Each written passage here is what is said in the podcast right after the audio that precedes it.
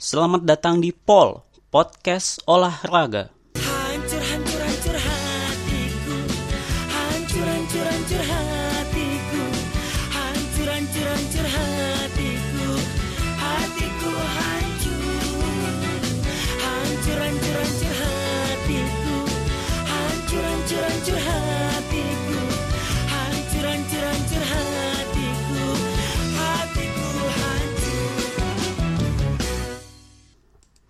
Ya, kembali lagi bersama gue Wahyu Wahyu Ramadan di Pol Podcast Olahraga.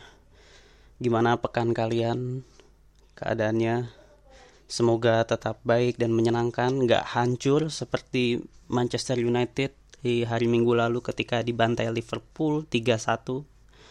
Dan juga di hari Selasa kemarin United resmi memecat Jose Mourinho dari posisinya sebagai manajer tim ini tentu menjadi pekan yang sangat sulit ya buat gue secara pribadi karena ah gue udah menyiapkan mental, menyiapkan sisi psikologi gue sebelum menghadapi Liverpool. Gue mencoba untuk meyakinkan diri bahwa ketika melawan tim besar United bisa lah perform gitu untuk melawan seenggaknya kasih perlawanan yang terbaik pada tim-tim besar. Kayak kemarin lawan Arsenal contohnya.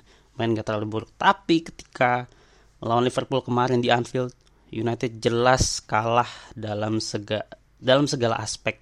Dari semangat dari attitude dari mental dari taktik. Itu semua tuh kalah dari Liverpool gitu. Ter- tergambar jelas gitu di perma apa di di di lapangan bagaimana rusak hancurnya United musim ini di bawah Mourinho. Gue sempat mikir bahwa Mourinho ini mungkin ngambek gitu ya karena nggak dikasih jatah untuk transfer satu back lagi sehingga mungkin dia sengaja untuk menurunkan performa performa timnya gitu sebagai tanda protes. Tapi nggak berhasil ya ternyata dia dipecat gitu. Karena ini adalah torehan terburuk United sepanjang 28 tahun terakhir di mana dari sekitar 17 laga yang sudah dimainkan United hanya mampu mengemas 26 poin dan catatan kebobolannya tidak lebih baik dari Crystal Palace ataupun Huddersfield. Ya, rentetan hasil buruk yang diraih United ini ya mau nggak mau berdampak ya kepada Mourinho dia dipecat ya kemarin sore-sore hujan gue lagi browsing enak-enak ya kan? Ketika buka timeline Twitter tiba-tiba gue lihat pertama kali dari Twitter uh, Bleacher Report sacked dengan gambar Mourinho pakai jersey kartun gitu sacked sack one the sacked one the sacked one. Itu gue sungguh ya mengagetkan gue juga gitu. Gue nggak nyangka bahwa United akhirnya memecat manajernya lagi setelah uh, untuk yang kedua kalinya setelah Ferguson pensiun memecat manajernya ketika musim belum berakhir.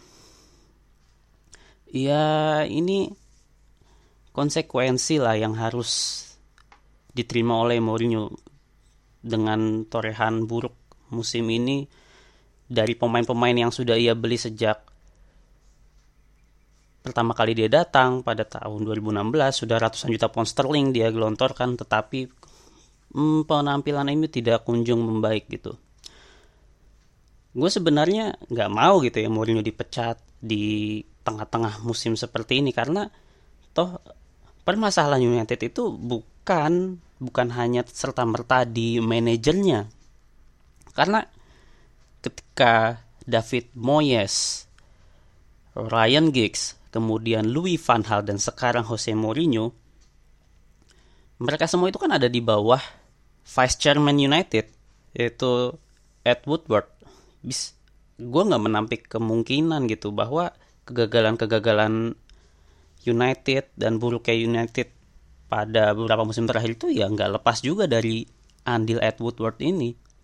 Bagaimana ia mengelola tim sebagai bukan sebagai sebuah lembaga olahraga yang harusnya melahirkan prestasi gitu tapi malah ia jadikan sebagai lembaga bisnis untuk mengeruk keuntungan sebesar-besarnya mungkin bagi dia sendiri ataupun untuk keluarga Glazer gitu?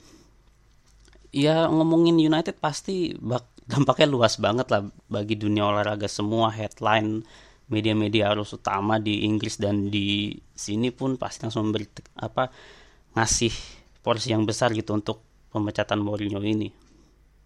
Ya karena this is United gitu.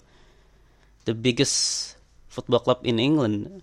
Nggak mungkin nggak ada tajuk ataupun omongan yang bener-bener spe apa nggak nggak ngaruh kalau nggak ngomongin United gitu. Sampai gue kemarin buka tulisannya Jonathan Wilson tentang sindrom ketiga sindrom tahun ketiga Mourinho gitu di sebuah klub mengapa ia gagal gitu. Itu ternyata panjang banget ya gue nggak sempet nyelesain bacaan itu karena panjang banget ya. Ternyata terbukti lagi di United bahwa sindrom tahun ketiga Mourinho itu kembali terjadi gitu tahun pertama dia sukses tahun kedua dia sukses tahun ketiga dia flop yang mana tahun ketiga dia flop itu uh, yang dipecat berarti ada di Chelsea di Inter dia bukan dipecat, di Real Madrid dia dipecat setelah musim berakhir. Tapi ketika di Chelsea tahun 2015 dan sekarang United di 2018 ia dipecat ketika musim masih berjalan.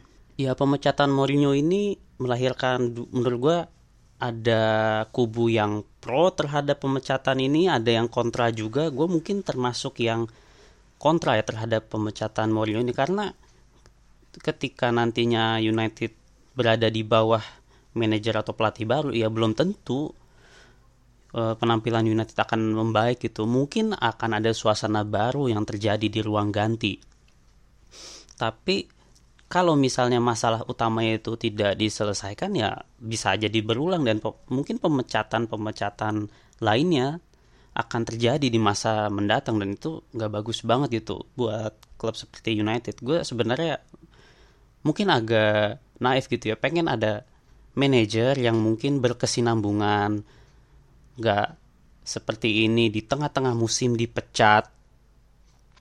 Mungkin ya paling nggak bisa 3-4 tahun gitu survive gitu di suatu klub.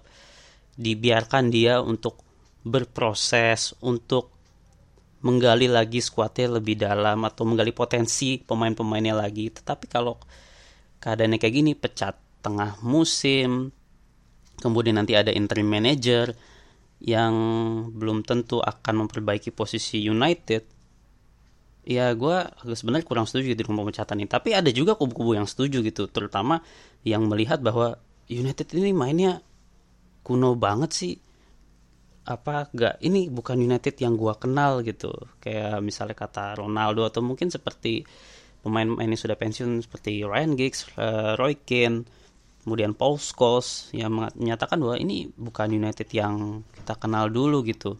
Bermain sangat bukan hanya defensif tapi defensif dengan cara yang dengan cara yang sangat sangat sangat kuno dan uh, tidak bisa untuk menya, uh, menyamai level dari klub-klub yang seharusnya ada gitu seharusnya ada di Premier League itu tapi ya udahlah uh, dan yang menarik setelah pengumuman Mourinho dipecat ini Paul Pogba memposting di twitternya sebuah postingan yang seperti meledek gitu ya kalau dilihat dari raut wajahnya dengan caption caption this tapi dengan tagar Adidas Man United here to create. Kita nggak tahu maksudnya apa gitu tapi menurut gue sih ini ya salah satu tindakan yang tidak respect gitu walaupun mereka punya hubungan yang tidak baik mungkin ya di ruang ganti antara Mourinho dan Pogba tapi ini menunjukkan bahwa uh, Pogba ini ya mungkin tidak punya respect sama sekali gitu terhadap suatu elemen yang harusnya ia hormati. Um, ini membuktikan pernyataannya Ferguson pada September lalu mengap, uh, ketika ditanya Ferguson mengapa ia menjual Pogba pada tahun 2012 lalu itu karena Pogba tidak punya respect sama sekali gitu terhadap klub. Pogba dan agennya itu bernegosiasi di belakang Sir Alex eh, tanpa sepengetahuan Sir Alex. Jadi Pogba dan Mino Raiola agennya bernegosiasi dengan Juventus tanpa sepengetahuan Sir Alex. Yang mana ini berarti kan Anda bernegosiasi dengan klub lain tapi tidak sepengetahuan saya sebagai manajer Anda atau sebagai bos Anda. Anda tidak menghormati klub ini gitu. Bahkan Sir Alex pun men mensyukuri Pogba telah pergi, Pogba telah pergi pada tahun 2012 lalu. Sebenarnya gak gratis juga sih. Ada fee sekitar 800 ribu pound sterling untuk fee Pogba dari United ke Juventus kemarin. Ya, setelah Mourinho dipecat, kemudian siapa penggantinya di United. E, nama-nama sudah bermunculan di media seperti ada Zidane ataupun Michael Carrick.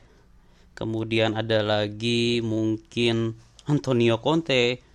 Tapi gue mau coba propose satu nama yang mungkin sudah disebut juga di media-media luar negeri yaitu mungkin Laurent Blanc ya. Jadi ketika berita Mourinho dipecat kemudian uh, gue berpikir gitu siapa pengganti yang tepat gitu untuk United mungkin mantan pemain yang sangat mengenal klub oh gue juga mungkin ada nama Nicky Butt sebagai pelatih tim junior United tapi gue lebih ke Lauren Blanc kali. Ketika ketika, Mourinho pecat kemudian gue mikir-mikir ini siapa yang cocok yang punya pengalaman yang pernah main di United. Kayaknya United tuh angka apa anak-anak Sir Alex bahkan class of 90 itu pun tidak punya rekam jejak pelat kepelatihan yang ciamik itu. Seperti Beckham, Scholes, Ryan Giggs, Ryan Giggs sekarang ada di Wolves ya. Makanya uh, dia masih terikat kontrak dengan dengan tim tim nasional Wales. Sehingga gue mengesampingkan nama dia. Kemudian ada mungkin David Beckham belum pernah melatih. Kemudian Gary Neville yang kita tahu hancur di Valencia. Kemudian siapa uh, anak didiknya yang mungkin cocok menggantikan? Gue gue pun terbesit nama oh iya Laurent Blanc.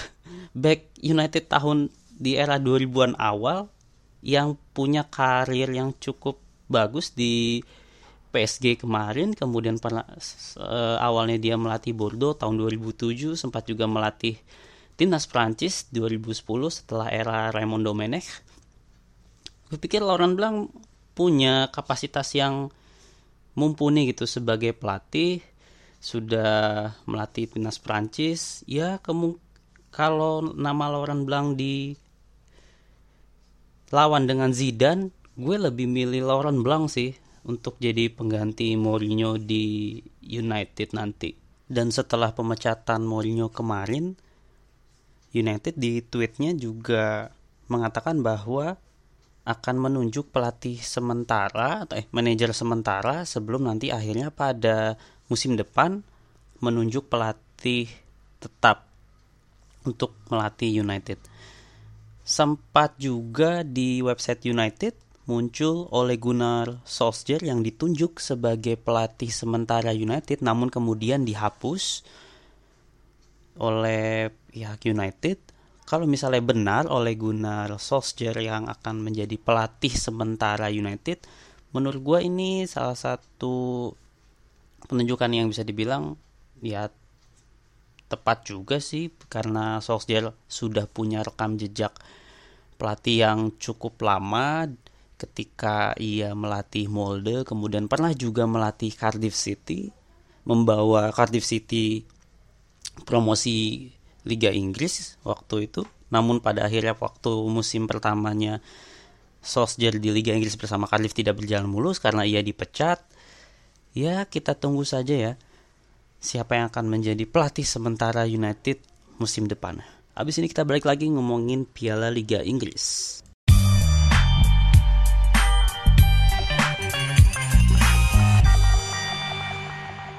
Ya kembali ke Inggris terdapat lan babak lanjutan dari Piala Liga atau EFL Cup yang mana malam tadi ada pertandingan Leicester City melawan Manchester City dan juga Burton melawan Middlesbrough. Di pertandingan antara Leicester melawan Manchester City, gue terkejut sih apa ngelihat golnya Kevin De Bruyne itu. Itu ajaib itu. Dia terima bola, kemudian gocek kanan kiri dikit, syuting ngelewatin dua pemain bolanya dan gol. Ajaib bener ini orang bisa membuat gol seperti itu. Sebenarnya ini juga eh, pertandingan yang gol-golnya bagus itu. Skornya tuh 1 sampai menit 90. Golnya Leicester diciptakan oleh Mark uh, Albrighton. Nggak kalah bagusnya gol ini. Umpan dari tengah dari Wilfred Didi kalau nggak salah. Kemudian umpan dari tengah melambung ke sepertiga akhir, eh sorry ke kotak penalti dari Manchester City dikontrol sekali oleh Mark Albrighton dan boom tendangan volley yang sangat fantastis. Ini pertandingan gol-gol bagus sayang. Gol-gol bagus sih. Tapi sayangnya di babak adu penalti Leicester City tiga penendangnya gagal untuk mengeksekusi bola dengan baik gitu. Sementara di Manchester City Raheem Sterling gagal untuk mencetak gol dari titik penalti sehingga skornya 1-3 kemudian dari pertandingan yang lain yaitu Burton melawan Middlesbrough Middlesbrough ini buang-buang peluang kipernya Burton udah pontang panting save sana sini tapi Middlesbrough juga tidak kunjung untuk mencetak gol dan Burton berhasil mencuri satu gol kemenangan untuk memastikan tiket Burton Albion ke babak selanjutnya. Uh, sebenarnya gue pengen tadi ngomongin BWF World Tour Final ya, di pekan lalu ya. Tapi sayangnya wakil-wakil Indonesia pada bergul pada berguguran.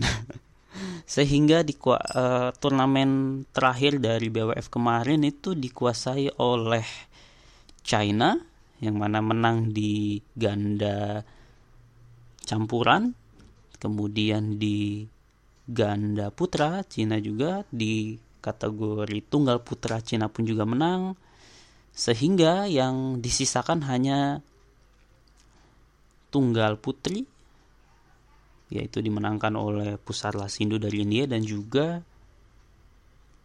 ganda putri pasangan Maya Misaki Matsutomo dan juga Ayaka Takahashi berhasil untuk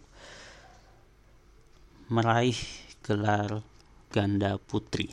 Hmm, anyway, uh, sampai di sini dulu aja podcast olahraga kali ini di podcast berikutnya. Sebenarnya gue pengen ngomongin uh, recap ini sih re review dari Formula One 2018 dan juga mungkin MotoGP kali ya. Kita tunggu aja besok ya uh, gue Wai Ramadan. Ciao ciao